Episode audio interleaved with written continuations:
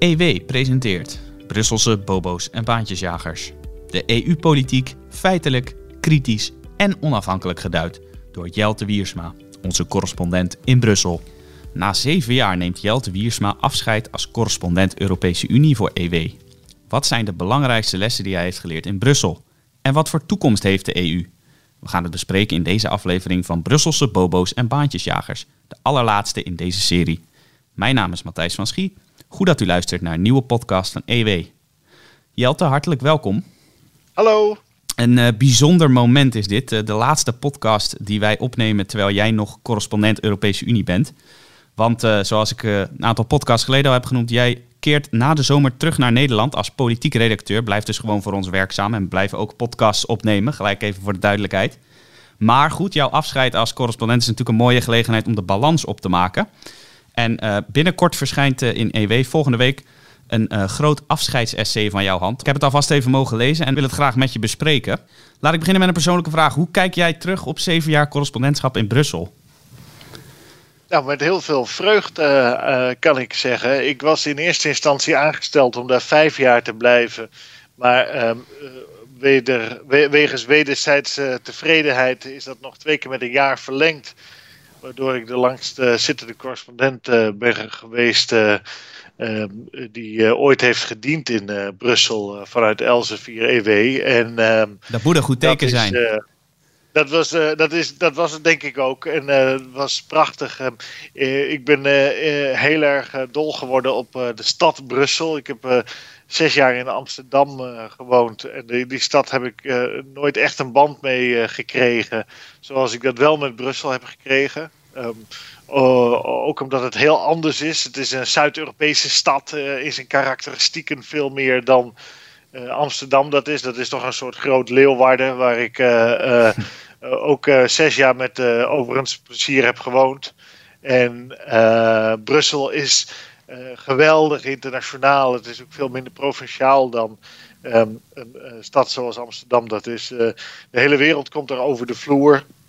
Het is in de tijd dat ik correspondent ben Washington voorbijgestreefd als de belangrijkste ambassadestad ter wereld. Dus er is geen andere stad ter wereld waar, waar zoveel landen een ambassade hebben of een permanente vertegenwoordiging, een diplomatieke vertegenwoordiging. en dat spuit ook uit die stad. Maar slechts een derde van de inwoners van die stad is Belg. de rest is niet Belg of heeft een niet-Belgische achtergrond.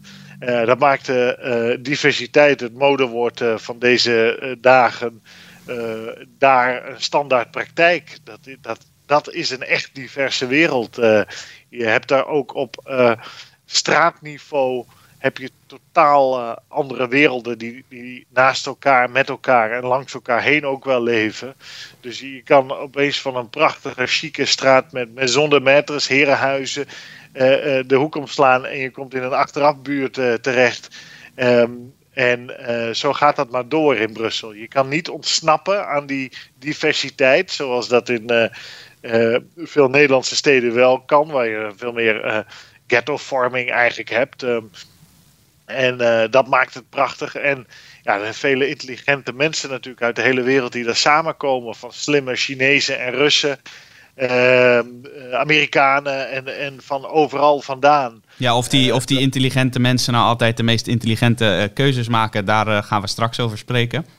Maar... Zeker, maakt het een fascinerende stad. Je, je, je, je loopt een, een koffiezaak in en je, je, je staat met tien verschillende nationaliteiten bij elkaar. En de een die is attaché energie voor Rusland en de ander is landbouwattaché voor, voor Amerika of zo. Ja, dat zijn geen uh, uh, suffets uh, die je dan bij elkaar hebt. En dat, is, dat maakt het natuurlijk geweldig interessant als je houdt van politiek, als je houdt van macht en het machtsspel fascinerend vindt. dan is dat de plek naast natuurlijk Londen, Berlijn en Parijs, waar je in Europa moet zijn. daar gebeurt het. Ja, tot zover jouw uh, lofzang op de stad uh, Brussel. En uh, jouw opvolger René van Rijkenvorsel, vanaf 1 augustus neemt hij het stokje van je over. Die zal vast kunnen profiteren van jouw kennis als het gaat om de stad en alle leuke dingen die daar te doen zijn. Maar uh, waar jij uh, toch minder vaak een lofzang over hebt geuit, is de Europese Unie als geheel, als instituut, als samenwerking. Althans, is het wel een samenwerking. Dat zijn allemaal vragen die jij beantwoordt in jouw uh, essay, dat dus gaat verschijnen, getiteld De Europese Unie geloven in sprookjes. En ja, het is een heel lang stuk, dus ik vond het moeilijk om te bepalen waar nou te beginnen. Maar laat ik gewoon even zeggen, sinds 2014 zit jij in Brussel. In welke richting heb jij die Europese Unie sinds 2014 uh, zien gaan? Welke kant gaat het op? Nou, je ziet twee bewegingen. Je ziet desintegratie en je ziet integratie. Die desintegratie, die kennen we natuurlijk allemaal. Dat is uh, de brexit uh, na het referendum in 2016. Het Verenigd Koninkrijk dat eruit gaat. Die desintegratie is ook dat landen die allemaal verplicht verdragsrechtelijk bij de euro moeten, dat niet doen dan denk ik bijvoorbeeld aan Zweden, Polen en anderen, die moeten erbij. Dat hebben ze beloofd. Zij kwalificeren ook om uh, lid te worden van de eurozone. Maar zij frauderen met hun boeken, uh, waardoor ze uh, officieel dan niet kwalificeren. Um, en de, die kwalificatiestandaarden zijn dan bijvoorbeeld staatsschuld en overheidstekort. Nou, Zweden en Polen die, die voldoen daar makkelijk aan. Uh, die staan er veel beter voor dan Italië bijvoorbeeld. Maar uh, die willen niet. Dus dan zeggen ze elke keer tegen de commissie: ja, nee, dat uh, is niet helemaal goed nog dit jaar. Dus wij kunnen niet bij de euro. Wij zijn niet goed genoeg om bij de euro te gaan. Nou, als er landen zijn die wel goed genoeg bij de euro zijn, zijn om te gaan, dan zijn het die landen wel. Dus. Um, daar zie je een vorm van desintegratie. Dan zie je natuurlijk een desintegratie wat betreft de juridische kant van de zaak. Uh, Polen en Hongarije voornamelijk genoemd, die zich niks aantrekken van uitspraken uh, van het Hof van Justitie. Uh, maar die integratie, desintegratie zie je ook op het gebied van uitspraken van de Europese Raad van Regeringsleiders, die bijvoorbeeld een aanname hebben gedaan uh, dat immigranten over alle Europese Unielanden verdeeld moesten worden. Nou, dat is via een gekwalificeerde meerderheid aangenomen. Zo mocht dat ook, juridisch gezien. Maar dan hebben uh, Oost-Europese landen hebben gezegd, nou wij voeren het gewoon niet uit. Punt. Dus nou, kan je hoog en laag springen, dan is er niks aan te doen als landen dat niet uitvoeren. Dus je ziet een desintegratie aan die kant. Uh, aan de andere kant zie je natuurlijk een verdere integratie, die vooral te maken heeft met de vele crises die de Europese Unie zelf heeft veroorzaakt. Uh, dan beginnen we natuurlijk bij de eurocrisis, de bekendste crisis misschien wel.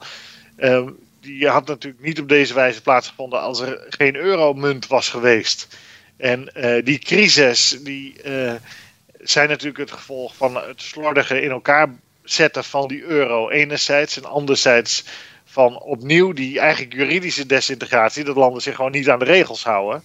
Um, en um, die crisis die hebben geleid tot allerlei labmiddelen uh, die uh, verregaande integratie betekenen. En dat is natuurlijk dat de Europese Centrale Bank nu al bijna voor 4000 miljard euro aan uh, obligaties heeft gekocht en daarmee effectief geld in de markt heeft ge pompt, obligaties, dan moet je vooral denken aan staatsobligaties, maar ook aan bedrijfsobligaties. Um, daarnaast uh, is het natuurlijk um, uh, de bankenunie, die is opgezet, het Europees stabiliteitsmechanisme. Uh, daar is um, nog veel meer aan integratie bijgekomen. En de laatste lood aan die boom is natuurlijk het corona-herstelfonds. In deze podcast ook regelmatig besproken. Uh, dat natuurlijk een crisisbestrijder is uh, van de coronacrisis. Althans, dat, zo wordt het formeel verkocht. Maar in de praktijk is het op, opnieuw een labmiddel om die euro overeind te houden. Want Italië gaat simpelweg failliet. Uh, commerciële geldverstrekkers willen gewoon geen staatsleningen van Italië meer kopen. onder de voorwaarden waaronder onder dat nu kan. En hebben gezegd tegen Duitsland, tegen Angela Merkel: ga maar uh, samen schuldpapier uitgeven. Dat is dat corona-herstelfonds. Want dat willen wij wel kopen, want dan weten we dat het gegarandeerd is door jullie Duitsland. Uh, dus, je, uh, dat, dus je ziet integratie en desintegratie, het zijn twee bewegingen. Ja, Je ziet integratie en desintegratie en je noemt net een aantal crises. Eén daarvan had te maken met de euro. En jij noemt ook de euro als een van de drie grote post-Sovjet-EU-projecten die zijn mislukt, min of meer. Laten we die drie even langslopen. Je hebt dus de euro. laten we beginnen met de gemeenschappelijke munt. Waarom is die euro mislukt volgens jou? Ja, dat is een heel belangrijk punt. Maar even een klein stapje terug je moet je voorstellen, die Sovjet-Unie die stortte ineen, die implodeerde in uh, 89, 90, 91. En um, daarmee was eigenlijk de druk voor die Europese integratie, die EU-integratie, weg. Dat is heel belangrijk om te begrijpen, want die EU-integratie die heeft eigenlijk alles te danken aan Jozef Stalin, de um, grote roerganger daar, die natuurlijk de Tweede Wereldoorlog aan het Oostfront gewonnen heeft en tot uh, eh, 53, zeg ik uit het hoofd, de scepter uh, zwaaide in Moskou. En uh, die heeft ervoor gezorgd dat de Duitsers, de West-Duitsers dan, deel dat door Amerika, het Verenigd Koninkrijk en Frankrijk bezet was, dat die terug ehm, moesten worden gehezen in een militair uniform. Dat is heel belangrijk om te begrijpen. Want de Verenigde Staten van Amerika, die, die, die eigenlijk het westen van Europa samen met het Verenigd Koninkrijk eh, bezet had, zou je kunnen zeggen, bevrijd en bezet ook de facto, die uh, wilde per se voorkomen dat West-Europa ook in Sovjet-handen ging vallen. En uh, om als eerste buffer uh, daar tegen die Sovjet-expansie op te treden, wilden ze heel graag West-Duitsland opnieuw hermilitariseren. En daarvoor moest het ook herindustrialiseren. En de Fransen waren daar doods en doods benauwd voor. En begrijpelijkerwijs natuurlijk, want die waren zo vaak door Duitsland al binnengevallen. En toen is de uitruil geweest, dat is heel belangrijk om te begrijpen.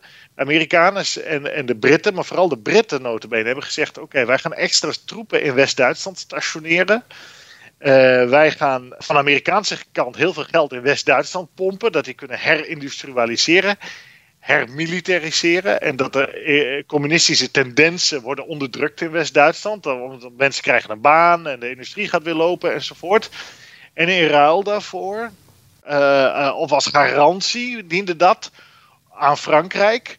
En Frankrijk heeft toen gezegd: oké, maar dan gaan wij dus integreren via economische weg met West-Duitsland kolen en staal. Dus kolen en staal was niet zozeer een vredeskwestie, zoals dat altijd genoemd is. De middelen van oorlog die in handen zijn gekomen van een hoge autoriteit om te voorkomen dat uh, West-Duitsland en of Duitsland en Frankrijk oorlog met elkaar gingen voeren. Nee, het was specifiek juist om die middelen van oorlog naar een technocratische autoriteit over te hevelen, de Europese gemeenschap van kolen en staal, om ervoor te zorgen dat Duitsland juist kon hermilitariseren. Dus het was niet een vredes.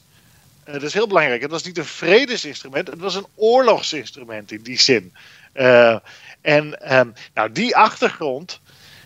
Die uh, viel helemaal weg natuurlijk op het moment dat die Sovjet-Unie implodeerde. Toen was er eigenlijk geen duidelijke reden meer voor die Europese Unie om te integreren. Geen gemeenschappelijke vijand meer. Er was geen gemeenschappelijke vijand meer en blokken worden altijd één als je een gemeenschappelijke vijand hebt of langdurig wordt overheerst door een buitenlandse mogendheid. Dat is een klassieke wet, uh, gaat al duizenden jaren mee.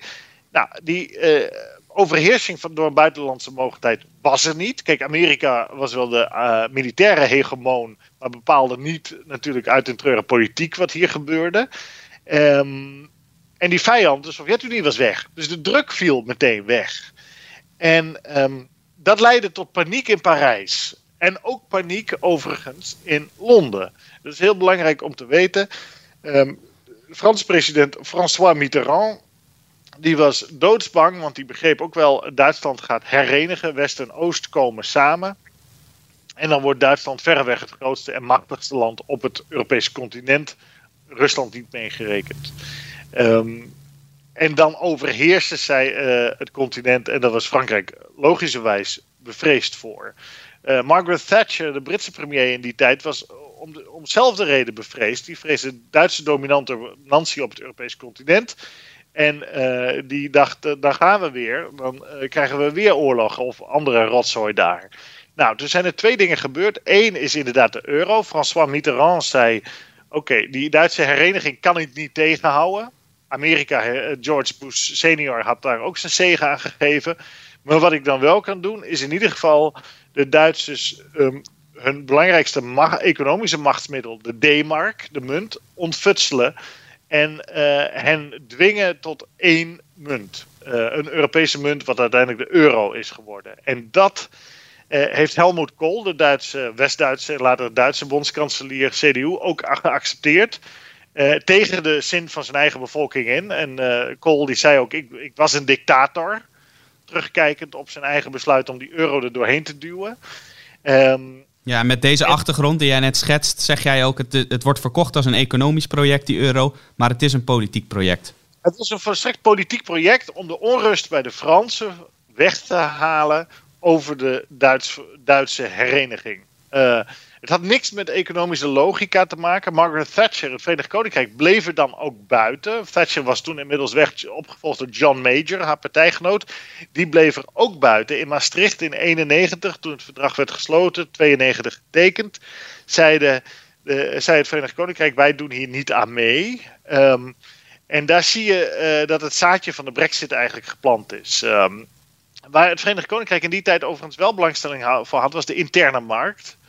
Uh, meer vrijhandel. Maar daar gaan we het zo nog over hebben, want dat liep helemaal uit de hand op een andere manier. In ieder geval, die euro, die is dus op poten gezet als politieke munt. En um, als middel om te integreren. Wim Duisenberg, de eerste president van de Europese Centrale Bank, PvdA, uh, ook uit Friesland overigens, uh, net zoals ik, uh, die zei, ja, dit is een, die, die erkende dat ook. Dit is een middel om ervoor te zorgen dat die landen alleen maar verder gaan integreren. Um, ja, en dat, is het... ook gebeurd. Dat is ook gebeurd, maar tegen welke prijs? Precies. Dat, kijk, de, ik zei eerder al, desintegratie, integratie. Je hebt twee bewegingen gezien die afgelopen zeven jaar dat ik daar was. Maar um, je hebt ook de beweging gezien van die euro 30 jaar lang. Uh, met uh, een aantal enorme klappen in de laatste uh, 15 jaar. Enorm hoge prijs is er betaald om die euro in leven te houden. De balans van de ECB, de Europese Centrale Bank, ontploft bijna. Italië heeft een staatsschuld van 160% van het nationaal inkomen. Griekenland ging eigenlijk kopje onder en was een failliete boedel. Het is geen lekkere munt. En de munt is uh, een munt die niet past bij alle landen en bij alle economieën en de cycli van die economieën. Thatcher die zei dat in de jaren negentig al. Die zei dat kan niet. Want uh, je moet als nationale regering de mogelijkheid hebben om met je munt te spelen.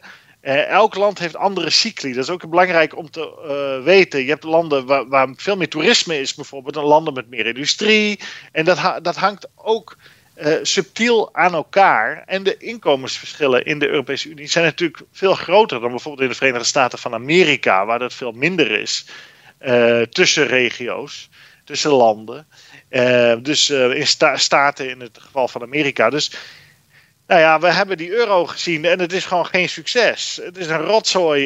de euro is te duur voor Zuid-Europa die kunnen eigenlijk niet concurrerend worden. Dat lukt ze politiek niet. En de, hun munt uh, devalueren was altijd een, een, politiek instrument om uh, dat wel te kunnen. En voor Noord-Europa is de munt uh, te goedkoop, waardoor Noord-Europa als een waanzinnige is gaan exporteren. Het Nederlandse export surplus zat altijd tussen de 2 à 4 procent van het nationaal inkomen. Dat is nu opgelopen tot 10 procent van het nationaal inkomen. Onze handelsbalans is helemaal uit het lood. Dat geldt voor Duitsland net zo. Precies dezelfde cijfers als Nederland.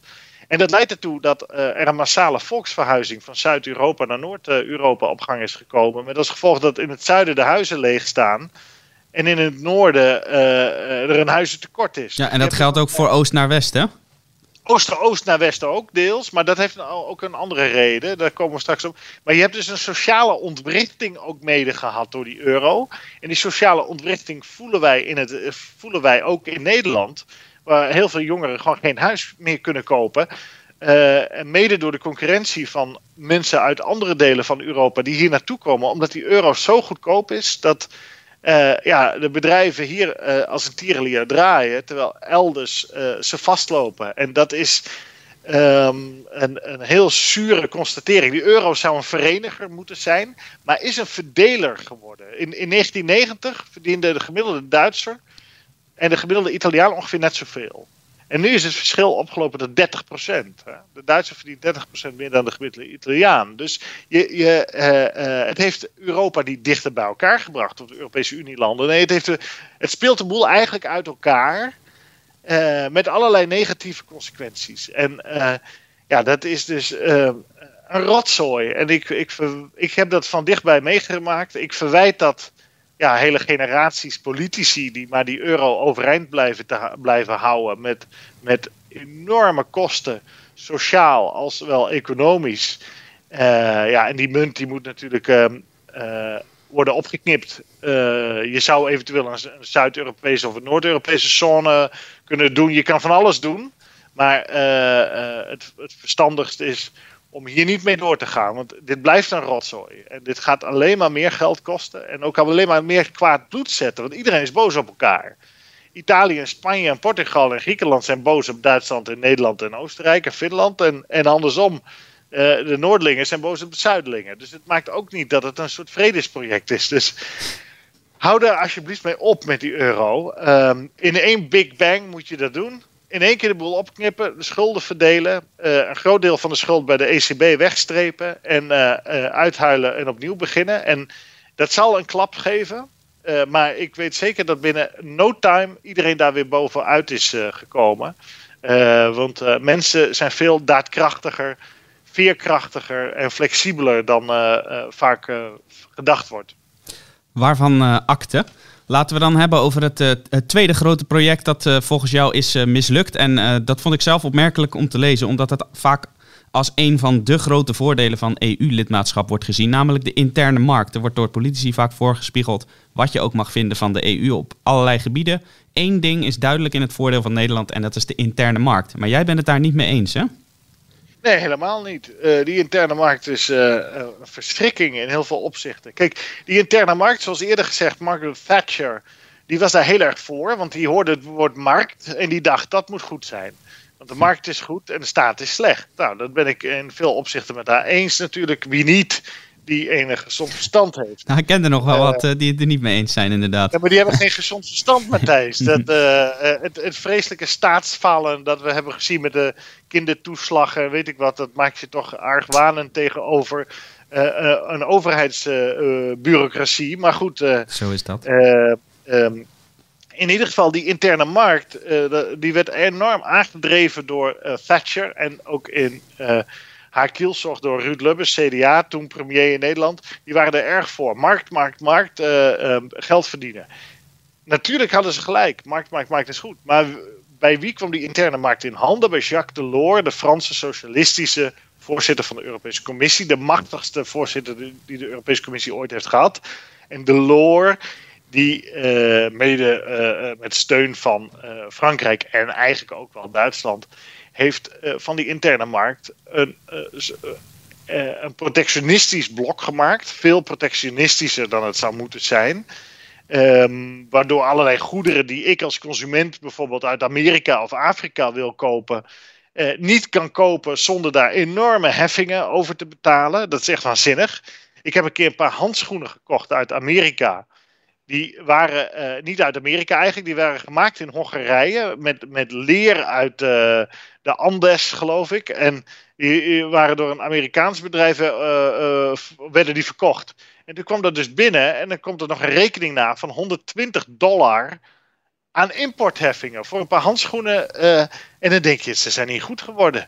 en hetzelfde is met Afrikaanse landbouwproducten bijvoorbeeld. Er is massaal geld naar Afrika gestuurd, ontwikkelingshulp werkt helemaal niet. Um, dus gewoon eh, goed geld naar kwaad geld gooien. Terwijl, uh, wat nou als ik als consument hier in Nederland zeg: Nou, ik wil die Afrikaanse producten en ik wil ze belastingvrij, heffingvrij hebben. Dan krijg ik die vrijheid niet. Er zit een. Uh, dat, dat, dat heeft natuurlijk te maken ook met de douane-unie. dat het één blok is voor alles wat er binnenkomt. Die interne markt is vooral aan de binnenkant natuurlijk. Maar wat hebben Duitsland en Frankrijk vooral gedaan? Allerlei standaarden erop gezet. Uh, dat uh, eigenlijk niks mag. Tenzij staat opgeschreven dat het wel mag. In Amerika is het net andersom. Dan mag alles, tenzij staat opgeschreven dat het expliciet niet mag. Dat iets expliciet gevaarlijk is voor de volksgezondheid of uh, anderszins. Of dat het een raar product is zoals drugs of zo, waar mensen niet goed van worden in hun hoofd. En maar, dat zie je ook, hè? Dat, die, die twee verschillende benaderingen zie je ook terug in de economische ontwikkelingen in Amerika en de EU. Er is een fantastische statistiek. Dan zie je de economische groei van 1945 uh, in Europa en Amerika naast elkaar. En dan zie je dat het dus tegelijk oploopt tot begin jaren 90 zo ongeveer. Uh, Amerika wel op een hoger niveau, want die, hun startpunt was hoger. maar de economische groei is ongeveer parallel. En dan krijg je de begin jaren 90. En dan zie je dat Amerika blijft doorgroeien. En de Europese Unie begint te slabakken. En de landen die niet in de euro zitten en die ook verder afstaan van die Europese Unie op allerlei manieren, zoals Zwitserland en uh, andere, die blijven het juist goed doen. En zeker uh, de landen binnen de EU die niet binnen de euro zitten, die blijven het ook vooral goed doen. Dus je hebt het dan over Zweden, uh, Denemarken, het Verenigd Koninkrijk, Polen. Uh, Tsjechië. Dus allerlei landen, zowel heel ontwikkelde economieën, die, zoals, zoals Zweden, als landen die nog een middel, middel, middelmatige ontwikkeling hadden op dat moment, Polen. Die gingen veel sneller omhoog dan de eurozone. Dus um, nou, hoe komt dat? Uh, allerlei um, innovatie zit gewoon niet meer in Europa, bij die interne markt. Waarom zou je in de Europese Unie iets proberen in de markt te zetten? als uh, professor Barabbas in je schuurtje ben je iets aan het ontwikkelen en je wil het op de markt brengen, dan moet je in heel veel gevallen, uh, als je iets nieuws op de markt zet, weet ik hoeveel vergunningen hebben en je moet dan richtlijnen en wetten en weet ik wat allemaal veranderd zien te krijgen voordat dat kan. Of het mag überhaupt niet. Uh, kijk naar de pulsvissers, door jou ook vaak aangehaald in deze podcast, maar daar mocht dat, het überhaupt niet. Dat is een voorbeeld, dat mag dus dan weer niet. Dus dan heb je een techniek die is milieuvriendelijk in de zin dat minder stookolie wordt verbruikt. Economisch, want stookolie is duur. Uh, de bodem wordt minder omgewoeld van de zee, wat kennelijk uh, niet uh, prettig zou zijn. er zijn alleen maar voordelen aan dat, aan dat pulsvissen. Nederland doet dat. Nou, en daar gaat dan een streep doorheen in Brussel. Zo. Dat gaat de hele tijd zo. niks mag. of heel weinig. En dat is een killer van econom economische groei. Want wat krijg je je krijgt een bescherming van bestaande bedrijven. Die lobbyen ook natuurlijk heel fel in Brussel. Uh, om strengere regels op EU-niveau. Om alle, want die zeggen van hey, wij zijn zo groot en wij hebben zoveel lobbykracht dat we die regels enerzijds uh, kunnen sturen in onze richting. En anderzijds dat wij daar relatief makkelijk aan kunnen voldoen omdat wij die lobbykracht hebben. Omdat wij kunnen zeggen, wij hebben al 100.000 personeelsleden. En dat geeft jou als bedrijf een soort politieke macht. Want geen politicus wil dat zo'n bedrijf gesloten wordt natuurlijk. Wat er nooit bij wordt gezegd is dat de bedrijven die nog niet bestaan. De ideeën die nog moeten opkomen en economisch uh, uh, iets moeten opleveren. Nieuwe bedrijven, uh, start-ups wordt dat nu genoemd. dat, dat die heel weinig opkomen in Europa. Want ja, daar hebben, daar die worden afgeschrikt. Nou ja, er is geen ruimte voor juridisch om uh, uh, omhoog te komen. Dus je ziet dat de Verenigde Staten het veel beter doet. Maar ook een land als Israël doet het in heel veel opzichten beter. Zwitserland doet het beter. Dat zijn ook um, uh, teleurstellende constateringen wat mij betreft van die interne markt. Um, en kijk, het is wel aardig ook van die interne markt, want daar hoort ook de vrijheid van bijvoorbeeld um, uh, het personenverkeer eigenlijk bij. Dat je een vrije vestiging hebt van personen. Maar dat heeft ook geleid, dus dat is gelinkt aan die interne markt, dat massaal mensen vanuit Oost- en Zuid-Europa naar Noordwest-Europa verhuizen. Net zoals die euro dat effect mede ook heeft gehad. Dus opnieuw dat sociale drama. Er zijn allerlei landen in het oosten die lopen leeg. Uh, en Noordwest-Europa loopt vol. Nou, dat is helemaal niet een aantrekkelijke uh, situatie uh, als je uh, daar goed over nadenkt hoeveel huizen je moet slopen in het zuidoosten of gewoon vervallen en dan hier weer huizen gebouwd moeten worden. Het is een enorme kapitaalvernietiging. Dus je ziet um, ook daar dat dat eigenlijk niet aantrekkelijk is, die interne markt.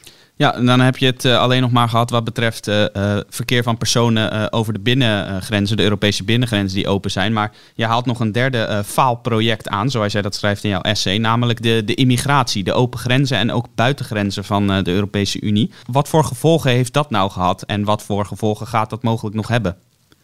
Ja, dat is heel goed dat je dat zegt. Die, die Schengen uh, zone kennen we natuurlijk. Uh, dan moet je je voorstellen, dat is in 1985 is dat bedacht. Ehm, of eigenlijk daarvoor al maar 85 begonnen met, als een soort verkiezingsstunt van West-Duitsland en Frankrijk. Want mensen die in de grensstreek West-Duitsland, Frankrijk woonden, en over en weer familie hadden en, moesten, en werkten en zo. Die moesten elke keer een speciaal uh, uh, document laten zien als ze de grens over wilden. En dat vonden ze vervelend. En de Benelux had de grenzen intern al open. Je kon gewoon tussen uh, België, Nederland en Luxemburg heen en weer rijden zonder grenscontroles. en toen zeiden de Duitsers en de Fransen, West-Duitsers en Fransen: oké. laten we nou om de Europese parlementsverkiezingen, die in 1979 voor het eerst werden gehouden, om die wat populairder te maken, zullen, laten we nou die grenzen opengooien. En dan doen we dat samen met de Benelux. Dus die vijf landen. Italië mocht niet meedoen. Hè? Want dat werd niet vertrouwd. De Italiaanse autoriteiten werden niet vertrouwd. Uh, om die buitengrens van dat blok. Want je had dus een, eigenlijk kreeg een blok Frankrijk, West-Duitsland, Benelux. Om de buitenkant van dat blok goed af te schermen voor illegale immigratie. Nou, dat is in de jaren negentig uh, allemaal vergeten. Uh, dat Italië niet mee mocht doen. Sterker nog, iedereen mocht toen opeens meedoen. Behalve uh, Roemenië en Bulgarije. ja, en iedereen heeft zijn nationale grenscontroles een beetje afgeschaft. Maar de buitengrens is niet gecontroleerd. En daar had je de pop al aan het dansen in 2015 natuurlijk met de immigratiecrisis massaal kwamen Afrikanen en Aziaten illegaal de Europese Unie binnen. Nou ja, ik schrijf ook in het essay.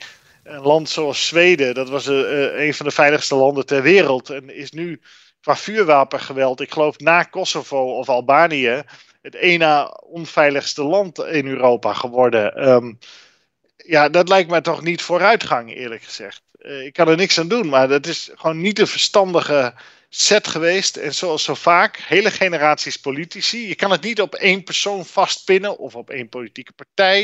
Het zijn hele generaties politici op het Europese continent. Die zijn uh, allemaal beslissingen gaan nemen. Euro, interne markt, uh, uh, de grenzen open.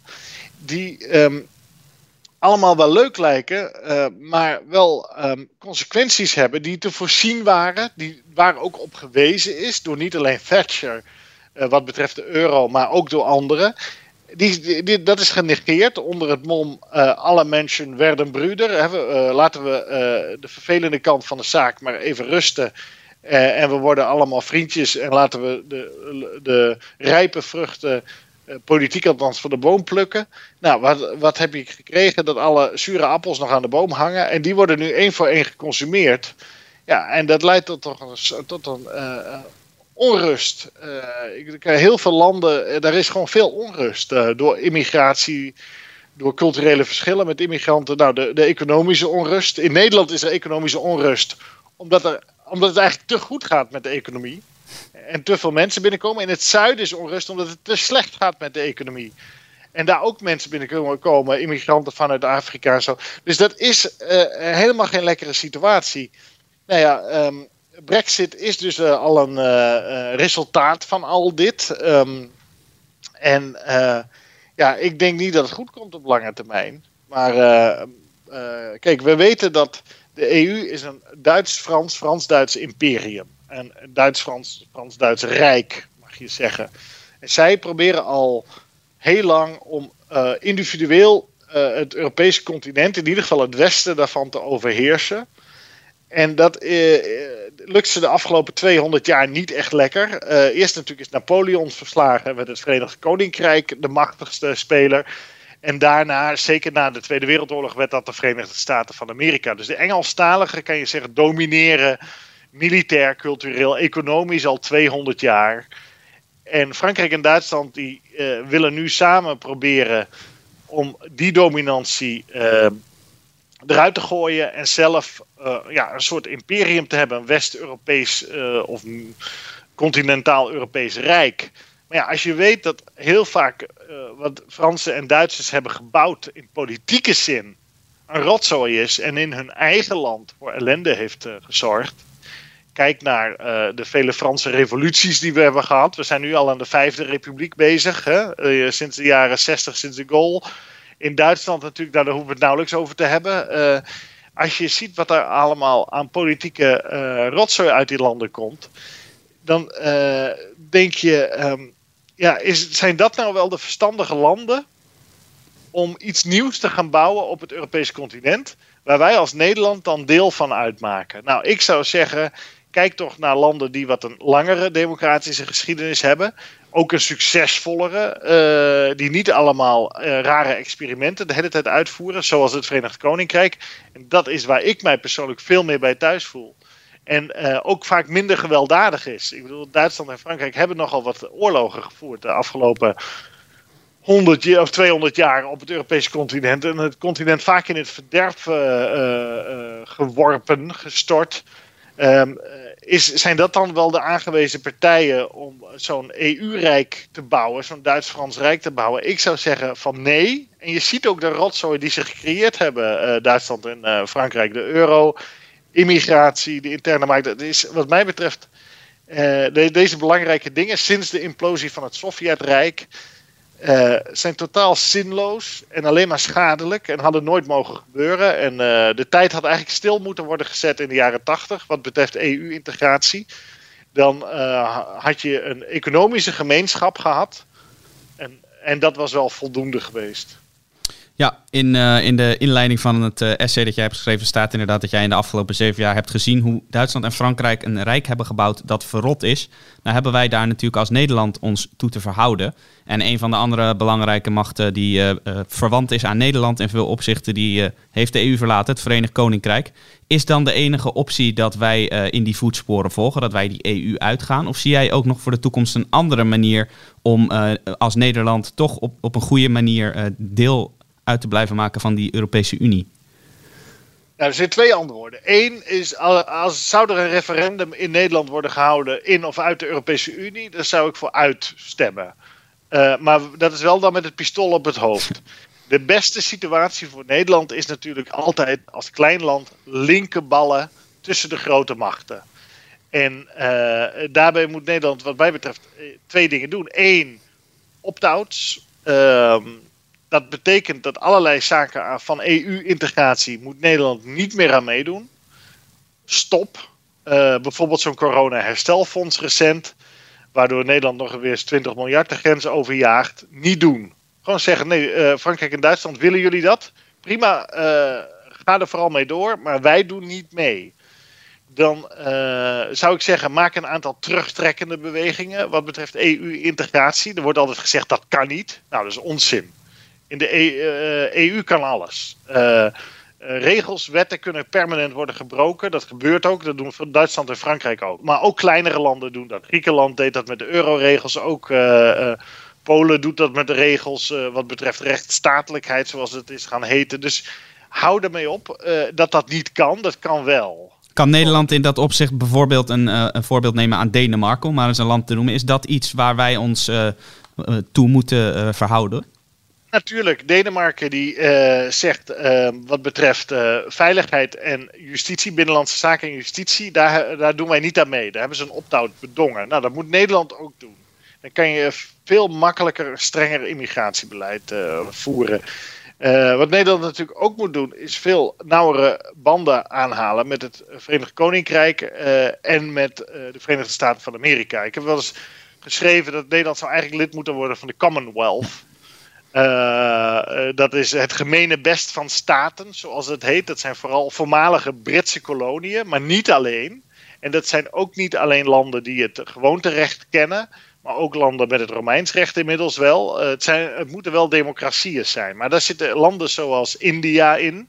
Een democratie dat hopelijk een Aziatische macht wordt op democratische leest, geschoeid dan ook nog als tegenhanger tegen communistisch China. Dus die, die route, uh, het Verenigd Koninkrijk opent voor zichzelf heel erg de deuren naar de wereld, die de Europese Unie deels gesloten heeft gehouden.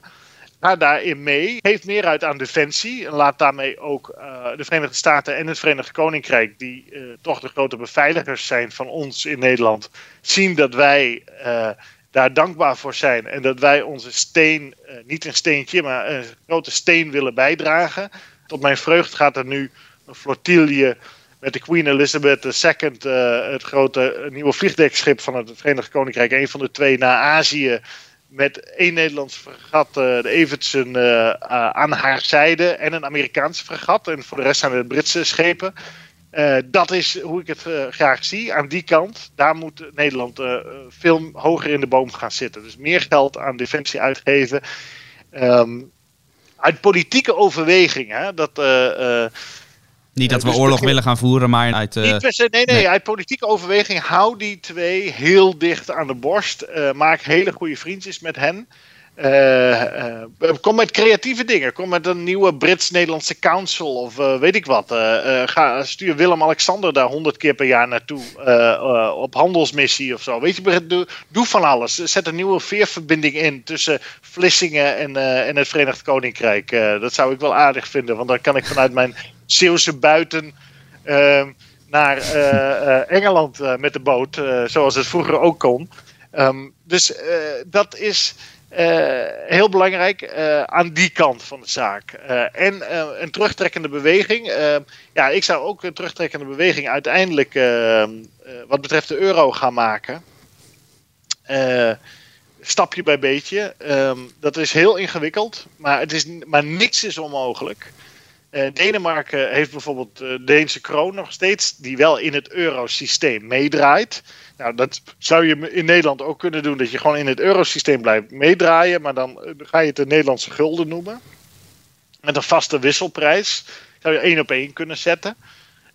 En dan langzamerhand, langjarig, zou je dat eventueel kunnen gaan aanpassen naar meer uh, nationale autonomie op dat gebied uh, kunnen verwerven. Nou ja, dat zijn een aantal elementen die, die mogelijk zijn. verder, ik zie niet in hoe een Nederlandse lobby in Parijs tot veel verandering in Frankrijk beweeg, teweeg zal brengen ten opzichte van die Europese Unie. Wat eventueel wel zou kunnen, is dat Nederlandse politici veel meer op campagne gaan in Duitsland. Want heel veel dingen die gebeuren, die wil Duitsland eigenlijk ook helemaal niet. Ehm dan gaat het uh, bijvoorbeeld over zo'n corona-herstelfonds. Dat willen ze eigenlijk ook niet. Nee. Uh, Zijn ze veel te zuinig voor? Nou, ook maar uh, ze, zij willen gewoon dat die euro er is. Maar dat alle landen zich keurig aan de regels houden. En dat er geen transfers van geld tussen de landen zijn. Nou, dat blijkt in de praktijk kennelijk onmogelijk te zijn. Omdat heel veel land, landen die discipline niet hebben om daaraan te voldoen. Dus uh, Duitsland moet elke keer uh, in, een, in een crisismoment toch weer wat miljarden op tafel leggen. Maar Nederland moet veel actiever en agressiever gaan lobbyen in de Duitse uh, media. die allemaal bijna eurofiel zijn. En in, de, in Berlijn. En, en zeggen van stop, stop, stop. niet dat ze misschien luisteren naar ons hoor. Maar als ze naar een land luisteren. In Duitsland heb ik wel geleerd eh, dan is het behalve Frankrijk, naar wie ze het meeste luisteren, is de, de tweede is, is Nederland, eh, binnen de EU althans. Want uh, Duitsland zijn, Duitsers zijn moralisten en houden van economisch succes. Die combinatie, nou Nederlanders zijn net zo. En Duitsers respecteren de Nederlanders voor, voor hun economisch succes. En dat uh, de Nederlanders zijn goede mensen, zoals ze dat dan in Duitsland zeggen. Dat zijn wel goede lui. Dus uh, ja, gebruik dat. Um, uh, dat zijn een aantal uh, mogelijkheden in ieder geval. Maar nogmaals, met pistool op, de op het hoofd zou ik zeggen er helemaal uit. want wij horen, wat mij betreft, bij de sfeer van de liberale democratische landen die van vrijhandel zijn. voor vrede. En dan, dat zijn de Verenigde Staten, het Verenigd Koninkrijk. En wij zijn toch ook altijd een soort eilandland land geweest. In die moerassen van ons, met een één been in de zee en een eentje op het continent. Wij horen daar ergens thuis. wij horen niet bij het corporatistische Duitsland of het dirigistische Frankrijk. Uh, dat is ons thuis niet cultureel. Wij horen bij meer de, de, de, de, de vrijhandelaars, de vrijbuiters ook en de mensen die van vrijheid houden. En althans, dat, dat beeld ik mijzelf in, dat wij dat nog altijd hebben in Nederland. sommigen die zeggen, nou ja, wij, wij zijn nep-Duitsers en we, dat is het wel zo'n beetje het, het, het 17e bondsland van Duitsland, maar daar verzet ik mij toch tegen. Maar misschien zijn mijn ideeën volstrekt achterhaald en hebben de meeste Nederlanders de vlag bestreken en willen zij opgaan in een Duits-Frans EU-rijk. Nou ja, dan moeten zij de consequenties daarvan ook dragen natuurlijk. maar die consequenties moeten jij en ik dan ook dragen. en ik weet niet of ik daar zo blij mee ben. ik denk het niet. Nee, nou, zoals je net al zei, we hebben geen pistool tegen ons hoofd. En er zijn oplossingen genoeg denkbaar. Je hebt er net een aantal opgezond. Dus we gaan de komende jaren zien of er ook wat van die oplossingen worden gezocht door onze boven ons gestelde. René van Rijkenvorsel, momenteel adjunct hoofdredacteur en vanaf 1 augustus correspondent Europese Unie, die zal dat gaan waarnemen namens EW. En jij vanuit Nederland zult de situatie uiteraard ook blijven volgen. Wij, wij, wensen René heel veel succes bij zijn correspondentschap de komende jaren. Want het blijft, het blijft heel spannend allemaal wat er gebeurt. Fascinerende wereld. Ja. Dus, Absoluut. U zult ook nog veel van hem gaan horen en lezen. En ook van Jelte natuurlijk. Dat, dat spreekt voor zich. Maar voor wie nog uh, geen genoeg kan krijgen van jouw verslaggeving over Brussel, niet getreurd. Want binnenkort, dit najaar, verschijnt de speciale editie over de Europese Unie. Een grote productie die jij grotendeels hebt volgeschreven en samengesteld. Kun je alvast een tipje van de sluier oplichten? Wat kan de lezer daarvan verwachten van die speciale editie Europese Unie? In die speciale editie staat een update van tien jaar geleden, toen de laatste speciale editie is verschenen over de stand van zaken in de Europese Unie. Dan gaat het uh, over welke instituties zijn er, wat doen die, welke Nederlanders zijn er belangrijk, welke andere mensen zijn er belangrijk. Um, opinieverhalen, heel veel feiten en cijfers in grafieken met kaarten over culturele scheidslijnen die door Europa lopen. Wie zijn de netto- en bruto betaler binnen de Europese Unie? allemaal verrassende artikelen zoals uh, een, het lexicon van de Europese Unie. Welke taal wordt daar gesproken? Want het is een taal met allemaal jargon dat uh, zijn eigen leven daar leidt. Um, een bijdrage van Adriaan Schout, bijzonder hoogleraar in, in, Nijmegen. Um, en Europa-denker bij Klingendaal. zo heb je nog een prachtige geschiedschrijving van de hoofdredacteur van EW, e Arendo Joustra, over hoe in Messina op Sicilië ooit de navolger van de Europese gemeenschap van kolen en staal in elkaar werd getimmerd. hij heeft gesproken met de mensen die daarbij waren destijds in de jaren 50. dus um, alles wat je kan wensen over de Europese Unie in 100 pagina's. En abonnees en anderen kunnen het ook speciaal bestellen via de website dan. Nou, als u nog uh, geen abonnee was, dan is dit nog maar eens een reden om dat uh, wel te worden. U kunt een link naar de abonneerpagina vinden in de beschrijving van deze podcast. En uiteraard uh, houden wij u ook via onze website ewmagazine.nl op de hoogte van de speciale editie van onze nieuwe podcast, die dus nog gaat verschijnen over een aantal weken. En natuurlijk het laatste nieuws, achtergronden en opinies. Nou, dan zijn we er dus klaar mee met deze podcast. Om het maar eventjes oneerbiedig te zeggen. We hebben ontzettend veel besproken. Met een lach en een traan. Met een lach en een traan. Nou, Jelte, tot slot wil ik jou hartelijk bedanken voor deze podcast. Maar ook voor alle voorgaande podcasts over de Europese Unie. Ik zelf heb ervan genoten om hem samen met jou te maken. Om jou voorzetjes te geven. Die jij met verven inkopte elke week weer. Ik ben heel veel wijzer geworden over heden, verleden en toekomst van de Europese Unie. En de luisteraar hopelijk ook. Dus uh, hartelijk dank, Jelte. Graag gedaan. Wij spreken elkaar uh, over een aantal weken dus weer bij onze nieuwe podcast. En uh, daarvan houden wij u via dit podcastkanaal en via onze website natuurlijk op de hoogte. Voor nu alle luisteraars het beste gewenst en graag tot de volgende keer. Hartelijk dank voor het luisteren naar de podcast van EW. Wilt u niets missen? Abonneer u dan in uw favoriete podcast-app, bijvoorbeeld Spotify of iTunes, door te zoeken op EW. U kunt ook luisteren op onze site via ewmagazine.nl slash podcast.